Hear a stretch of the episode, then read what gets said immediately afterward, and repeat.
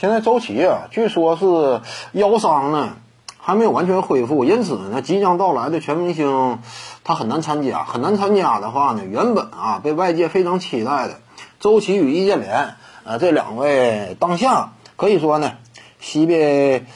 两个知名国产内线之间的较量呢，就此也就泡汤了。那挺遗憾的，因为我们都想看嘛，周琦和易建联一对单打一把，对不对？看热闹不怕事儿大嘛。现在呢，周琦下去顶替上来的呢，据说是这个韩德君。那这样呢，整体话题性啊少多了。而且由于呢，韩德君跟易建联呢，他俩体型、吨位各方面还是有明显差距。你在这种情况之下，只要说一对一单挑啊，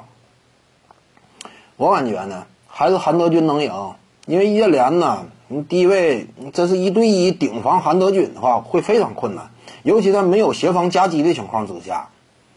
那韩德君一直背身坐你，你就不好玩。你就说易建联呢，通过脚步各方面，韩德君完全可以放你一步，就是防止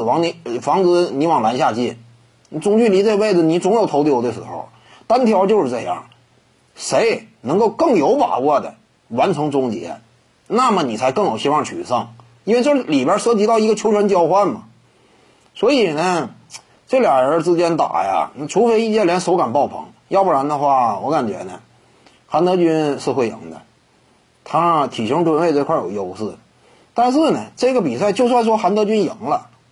没有什么太多话题性，因为韩德君呢，他跟易建联之间，首先呢，不像说周琦、易建联这么针锋相对。达到的层次这么高，韩德君虽然说是国内的一个顶尖内线，但至于整个联赛这样一种程度呢，那首先韩德君连队内老大都算不上，队内老大是郭艾伦，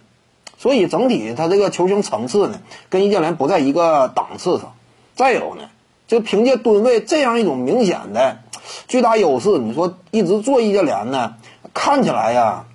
怎么讲呢？你就算说赢了的话，对易建联的质疑呢，各方面也不会有太多。他不像说周琦、易建联俩人起码看起来差不太多，但是韩德君体型这块太生猛一些，因此在这种巨大的落差之下、反差之下，